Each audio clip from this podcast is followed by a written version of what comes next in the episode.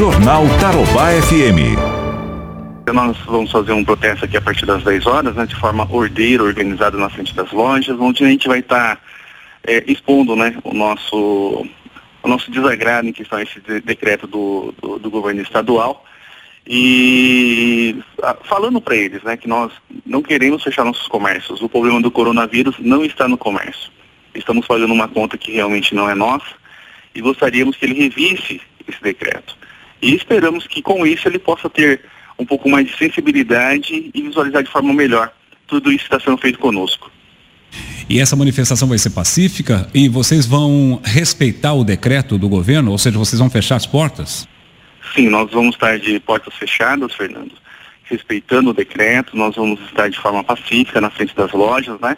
Tanto é que nós estaremos sem os funcionários, só, só mais os proprietários e gerentes de loja que estarão à frente das lojas, porém eh, nós gostaríamos que, que ele olhasse para nós com todo carinho, porque são muitos empregos, né, nessa área.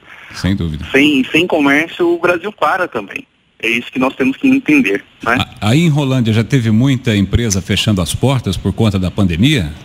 Fernando, várias empresas, vários amigos, colegas de, de profissão da área do comércio fechando as portas e, e alguns que estão a fio, né? Se fechar agora, acredito que não voltarão mais.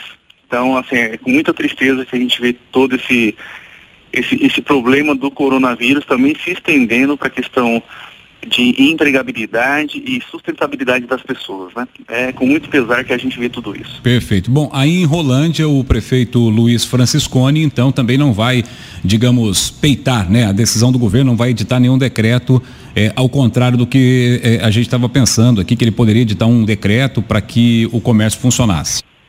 Não, não. Ele vai atender o decreto estadual e todos nós estamos acatando esse decreto. Mas gostaríamos que realmente né, os órgãos competentes, tanto o nosso governador quanto o, o de saúde e tudo mais que estão envolvidos, é, revissem essa situação. Precisamos Perfeito. que eles nos deixem trabalhar. Perfeito. Só isso que nós pedimos, nos deixem trabalhar. Ô André, o teu setor, é, o setor de calçados, né, para quem não conhece o André, o André é da Aracalce, não é? Uma empresa tradicional, importante. O teu setor sofreu muito com isso, né? Foi um dos que mais sofreram, não, André?